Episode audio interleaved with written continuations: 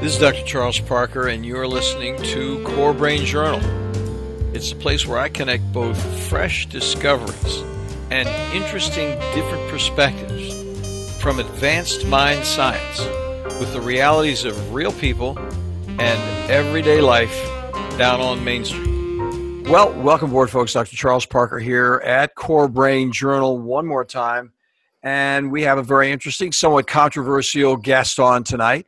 We have another guest. Uh, we've had several, I'd say two other people talk passingly about CBD, medical marijuana, and the usefulness of it medically. This is the first physician we've had on, so stay tuned. This is going to be very interesting. Dr. Rachna Patel joins us from the beautiful state of California, right in San Francisco Bay. Welcome, Rachna. Look forward to talking to you. Yeah, thank you for having me on the show. Well, it's going to be a lot of fun. And so, what we're going to do is have a couple words from our sponsors, and then we'll get to know about you and your understanding and medical application for CBD. So, CoreBrain Journal is supported by Direct Health Access Laboratory with over 3 million studies. They are deep leaders of experience with the big picture of measuring, for example, methylation, cryptopyrrole, and copper challenges. We've had a number of uh, meetings here, episodes where we've been talking about the molecular physiology of brain science. And these folks are leaders in the laboratory uh, venue, uh, global service with a molecular focus. See more laboratory details at DHA Lab, singular, dhalab.com forward slash core, C O R E like Apple Core.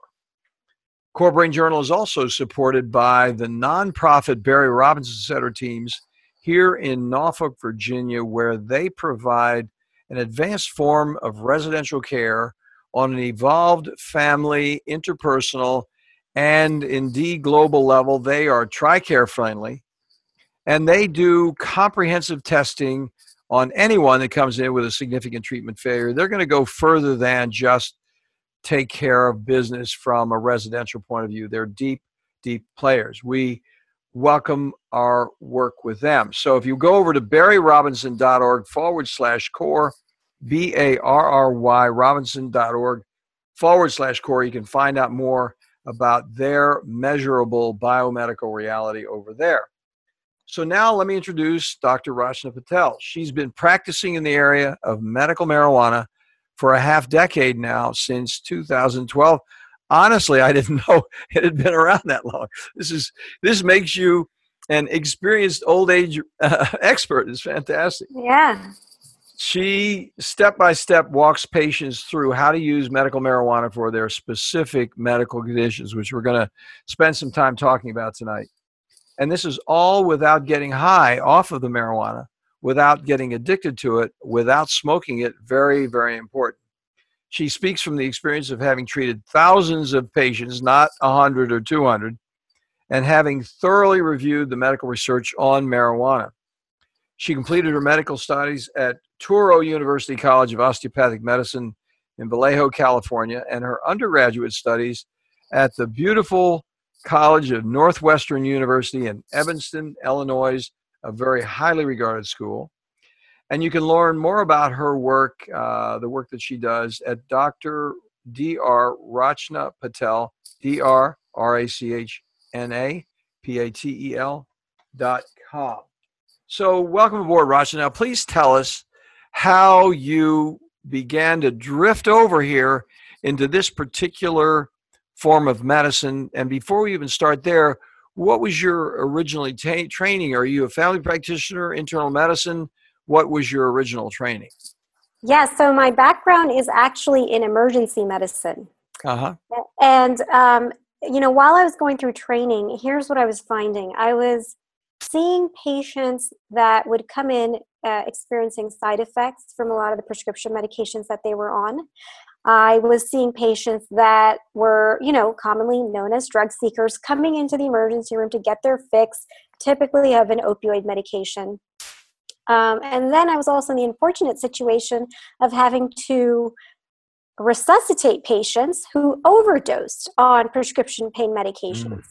So, you know, why do we all become doctors to save lives? And what was I not doing? Saving lives. Because mm-hmm. on the one hand, I was giving out prescriptions, and, and there were people, patients, uh, on the other hand, that were coming in with side effects, uh, with addictions to these medications, and um, and they were overdosing on these medications. A lot of these lives we weren't able to save.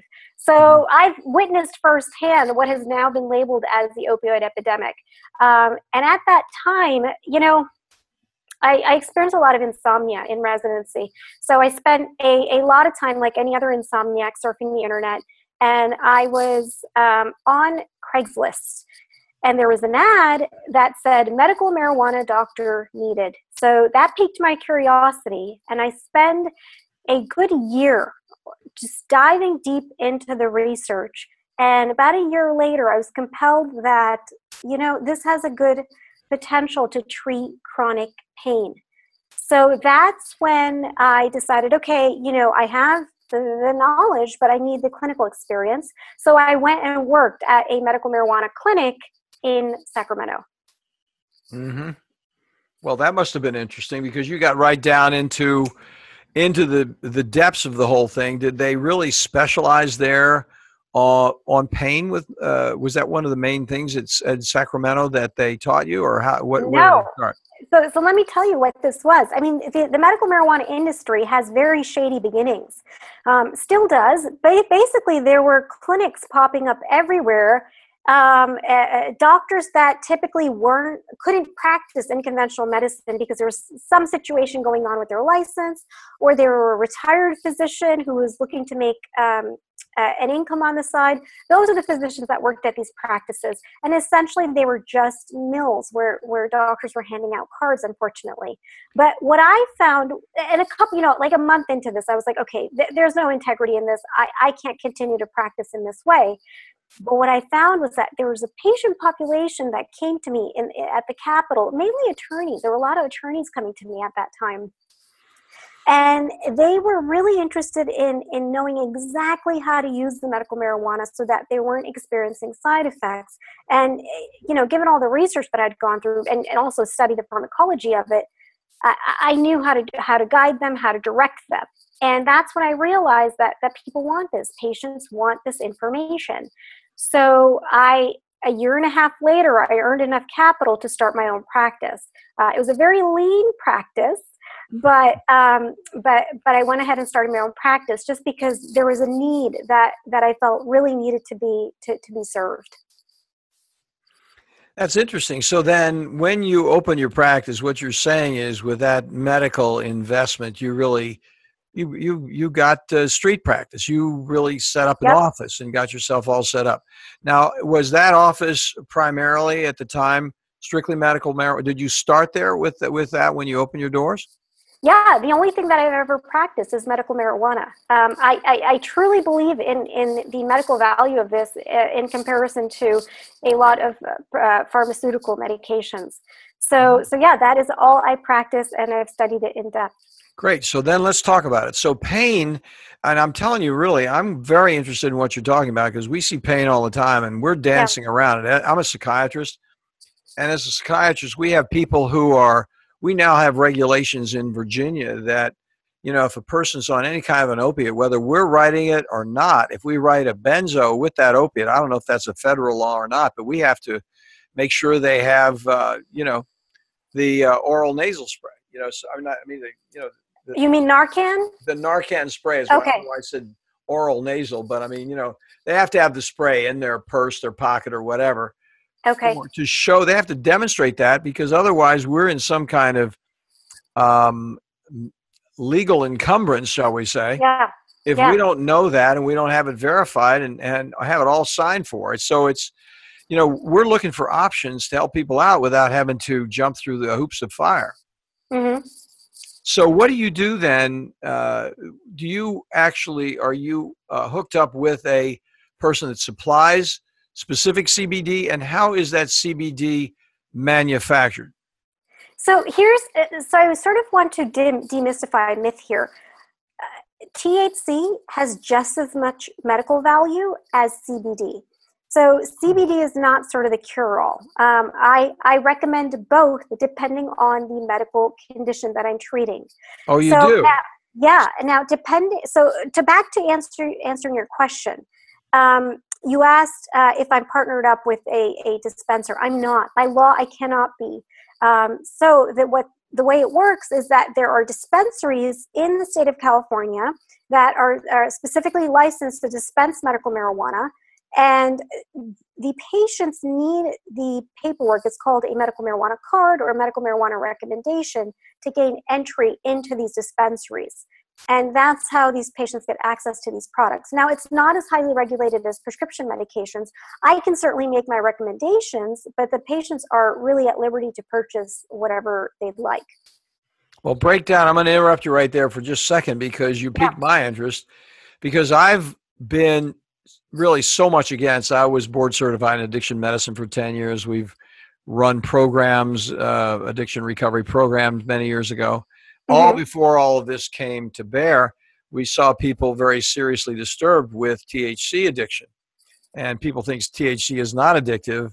So then the question is, uh, because you said that kind of quickly, but I want to tease that apart a little bit because sure. this is news to me and it's got to be news to other people. What would you see the differentiation would be between somebody who's a THC person and mm-hmm. a CBD person? How does all that work?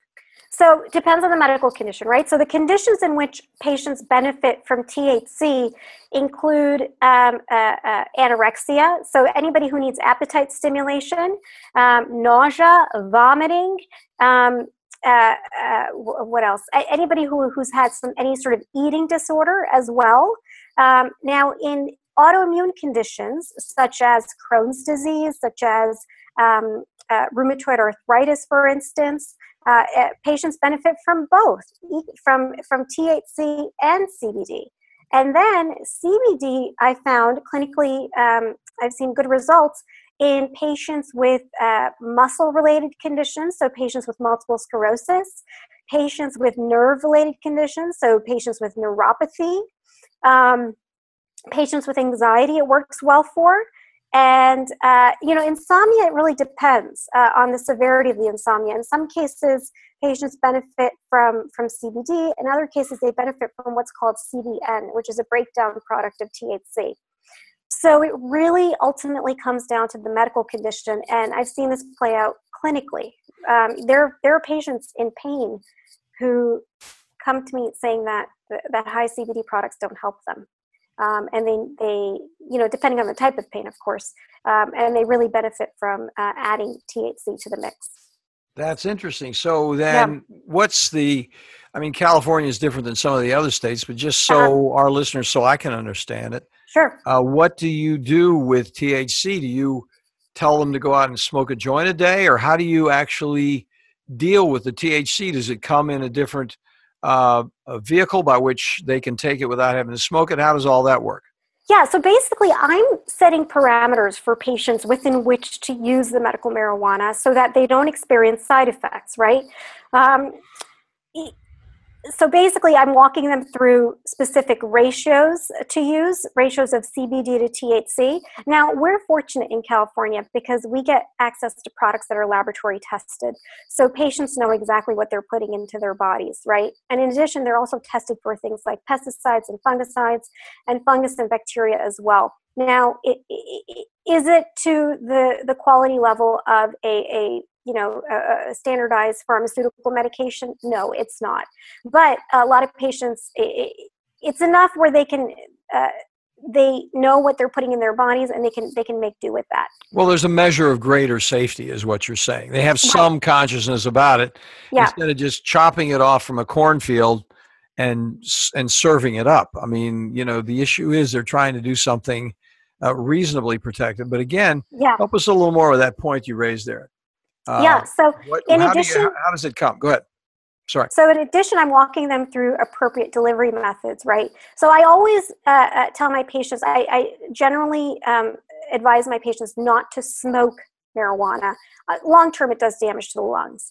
Um, there are alternatives. There, you can vaporize medical marijuana, which is basically heating the plant rather than burning it, so you're not creating the the hydrocarbons that are created from combustion.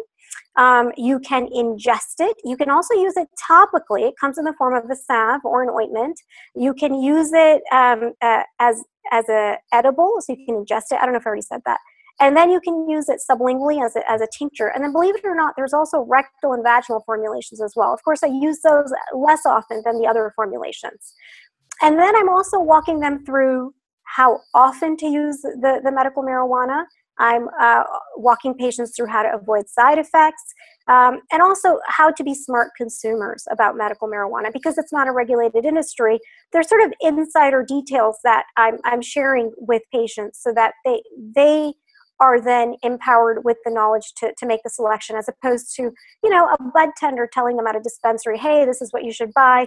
I used it last night. It was great you know that sort of that sort of thing well give us a couple of hints on this medical insider thing because we're not all living in california and there's some a number of our folks are living in in countries that don't permit marijuana on any yeah. level whatsoever so but i'm still interested nevertheless in how you're thinking about it what you would tell an individual what to watch for so they get more more informed um, okay so basically I, I you know i walk them through like side effects for instance what sort of side effects to watch out for and um, when to uh, lower their doses should they experience side effects. But then everything that I'm teaching them is helping them to avoid side effects in the first place. I'm walking mm-hmm. them through a titration process when I it comes you. to dosing. Yeah. Um, you know, so so so nuances like that helps to keep the medication within certain parameters so they're not getting side effects from it essentially. You know and to touch on your um, your concern about addiction you know it is it is definitely an addictive medication but that has to be taken into context. And here's what i found. A lot of the research that's done is done in heavy users of marijuana. Um, these are folks that are using it multiple times a day and on an everyday basis. Now realize that marijuana is a, the chemicals in marijuana the cannabinoids are fat soluble. And so the vast majority of my patients they don't have to take it on an everyday basis. Uh, it's really an as needed medication and they can stop taking it whenever they need. They can stop taking it cold turkey uh, without experiencing any withdrawal because they're using it within moderation. I got you. So so that's what i've seen um, uh, you know it, it, clinically well that makes a lot of difference because yeah. that is uh, that was exactly what I was asking about to tell you the truth because my experience in addiction medicine is seeing people who are doing you know two three blunts a day and and have no idea all they were doing was just getting completely stoned. Yep. And they were building up the THC in their system so much so that when they stopped using they would actually have significant withdrawal right around 14 days after their last intake because they actually yeah. had they had significant mar- uh, marijuana withdrawal. Uh, it was in the fat, and uh, I'm assuming, uh, based on what you were saying and but what I've heard about previously, and they would actually get crazy, you know, about 14 days down the road. So yeah.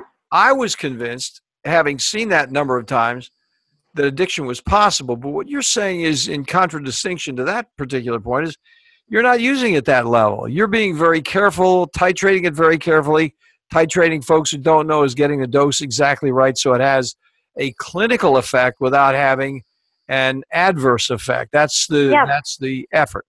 Yeah, and, and the fact of the matter is, is that most people don't know how to use marijuana medically.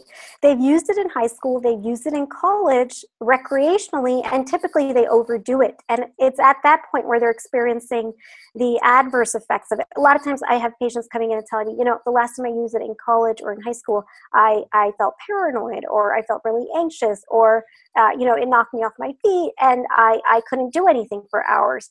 That's that's an overdose is essentially what it is well as innocent as i am about this subject i still would like to know how does it actually does it delivered you were talking about these admixtures you were talking about percentages of thc cbd does yeah. it come in a capsule a tablet does it come in a uh, you know, you were talking about salves and so on and so forth, but I'm Yeah. still. How, what's the customary way that you give it? Uh, various different ways. There's edibles that are available in the market. T- typically, those come in the form of either chocolates or gummies, um, but you can also find lozenges, capsules, um, it, tinctures. So basically, drops that you can take under the tongue. Um, sometimes they have a spray on top, so you can spray it under the tongue as well. Uh, these topicals are typically extracted in coconut oil. Um, they could be extracted in like denatured alcohol as well. Um, and then uh, what else is there? There's these vape vaporizers, vape, vape pens, and that's when the chemicals are extracted in a solvent. Uh, unfortunately, the most common solvent that's used is butane, which, if you can imagine, long term does Yeah. does damage to Not the lungs. Yeah. Yeah. So um, uh, those are all the different formulations. Um, uh, mainly that that it comes in. Okay, And- so let's go. Oh, I'm sorry, you finished. I, I interrupted you. you Oh no, go ahead. You took a breath. it's funny when you're interviewing someone. You know, you you look for that opportunity just to elaborate on something. And really, the thing I was wondering here is uh, the issue of the two types again. When do you really say? It sounds like from what you were saying, we were talking about, is that the more gastrointestinal problems, the more you're on a THC side. And the more you have Um, neurologic, physical pain problems, the more you're on a CBD side. So the way I typically approach it is, with, let's say pain, for instance. Um, I, I usually categorize it into nerve-related pain, muscular pain, or bone-related pain. Okay, um, so that's how I usually categorize it. Um, and I found that with nerve-related pain and muscle-related pain, it's the CBD that helps. CBD has antispasmodic properties. Bone related pain is an inflammatory pain. Now both cbd and thc have anti-inflammatory properties. So in that in, in bone related conditions for instance um, it benefits patients benefit from both. Um, so so it really comes down to the condition but it also comes down to the combination of conditions that patients have as well right so uh, so that's the other factor that i that i take into consideration That's a big, big jump. Now, what we're going to do is take a break here, but I have this other question that I'm uh, really bursting to ask you. And that is the whole opiate question. And there's several different subsections to it. okay What do you do with a person that is taking opiates? Do you mix the opiates together?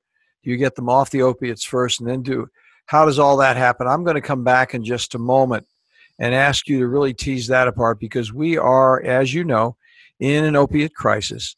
And I think the answers that you have would be very, very germane to a number of individuals. So, with that, we'll take a break. We'll be back in just a moment. Well, folks, you know as well as I do that psychiatric treatment failure, especially after multiple medication trials and those very, very brief hospitalizations, may prove insufficient to deal at home with the complexity of troubled children and, and those adolescents from 6 to 17 years old. Improved care, those next mandatory steps, should include a more comprehensive approach to address those multiple levels of challenges, from family to peers to school, diagnostically from defiance to depression, on every level for families including military families internationally. The Barry Robinson Center's 32 acre open college like campus in Norfolk, Virginia provides safety and security and clean, comfortable living.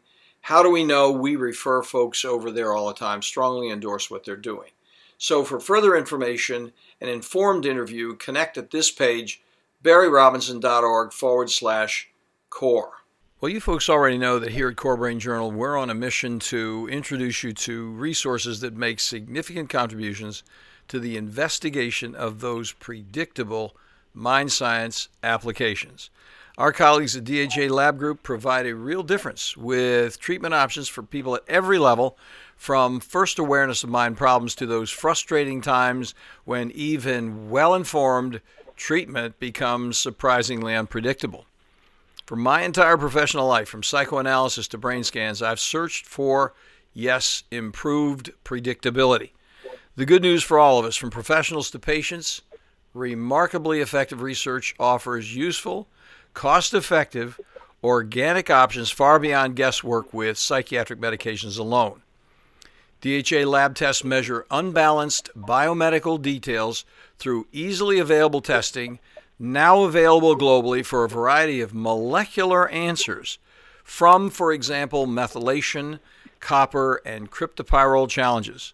Check in for more details at dhalab.com core. That's D H A L A B.com forward slash core.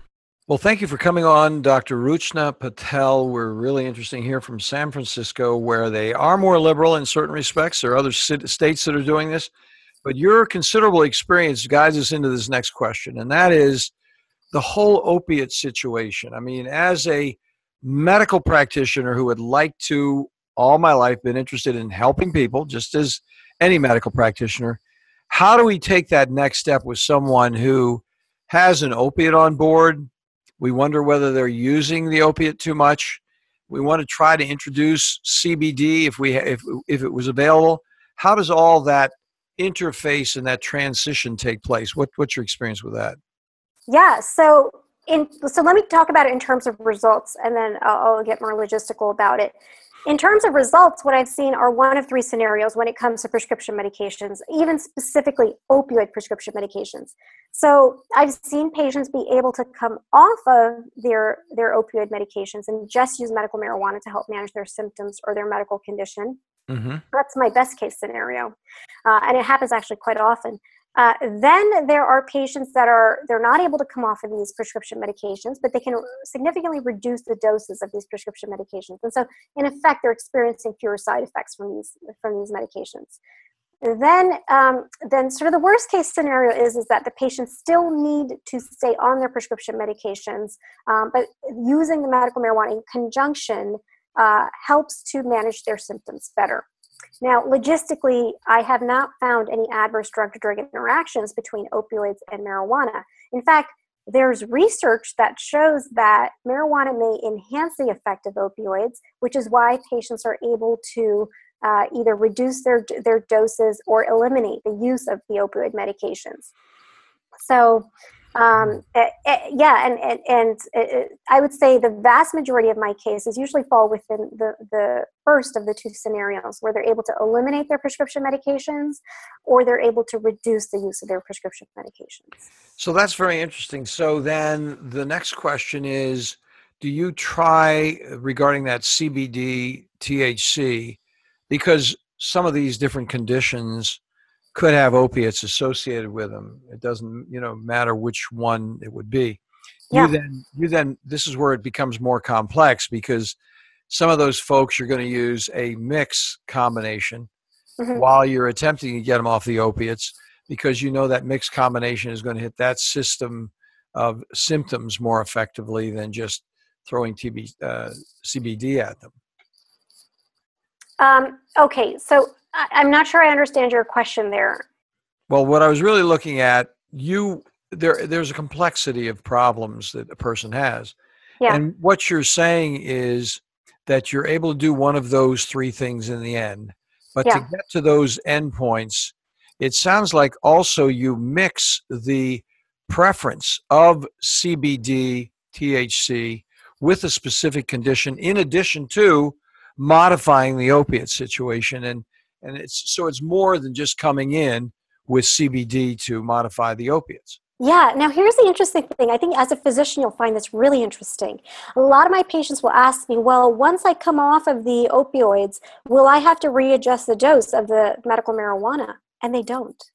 Oh, that works, is interesting. Yeah, they, they it works through its own system. So they can stay on the same dose while being able to eliminate their uh, you know these opioid medications. So i found that very fascinating something i was not expecting.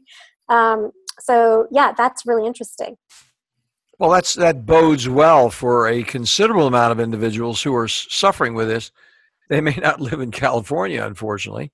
Yeah. But but the issue is there. So then what is your um, exposure with them over time? Do you then fo- how do you follow a person like that? You know what we do with stimulant medications because I've been working in ADHD land for a long period of time, and the standard of care in the country is seeing somebody every three months once, even on stimulant medications, as long as you see them and you're on top of them uh, correctly. That is a standard of care. Is there a standard of care regarding CBD THC? What happens over there? Yeah, so the medical board here, their their their standard standard of care is at least annually. So it's not it's not very often, but because I've been practicing for so long, I've seen the same patients over and over again. And I do make myself available for follow-ups as well. So either I'm doing follow-ups by phone or um, or in office. Mm-hmm. That'd be great. You, you you would be a great one for uh, telecommunication. That's actually my next plan is that I have now been getting calls from people all over the world uh, looking to work with me because, you know, who in the world doesn't have pain, anxiety, insomnia? And so what I'm doing is I'm actually closing down my brick and mortar and transitioning to a virtual practice. Oh, you are? That's interesting. Yeah. Yeah. So then how do you deal with that? So if somebody is in, um, well, let's just take Virginia, for example. You know, yeah. Uh, I, and honestly, to tell you the truth, I think there's some CBD available in Virginia. I don't prescribe it because I don't know enough about it. That's one of the reasons I'm happy to have a person like you on to learn more about it because I think there are some applications for it based on interviews we've had with other experts. But let's just say, for example, somebody's in the state of Virginia. Yeah. Uh, so based, Oh, How does that work? Go ahead. You, you go ahead. I'm sorry. Yeah. So I actually had to talk this over with an attorney. And so basically, these consultations that I would give would be not in the capacity of a physician patient relationship, but they would be for educational, informational purposes. Um, the other thing that I'm creating to sort of go along with the consultation are protocols by medical condition. Uh, so like i told you that that you know the combinations that you have to use what method you have to use really varies by medical condition. So i'm creating video recorded protocols uh, for for people to to get access to uh, for those who don't have uh, direct access to me as as well. Um, yeah.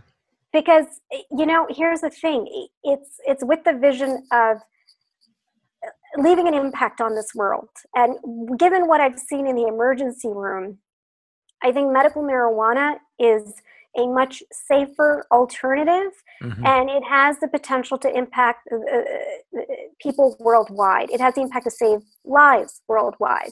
Um, so so you know that's that's why i'm doing what i'm doing.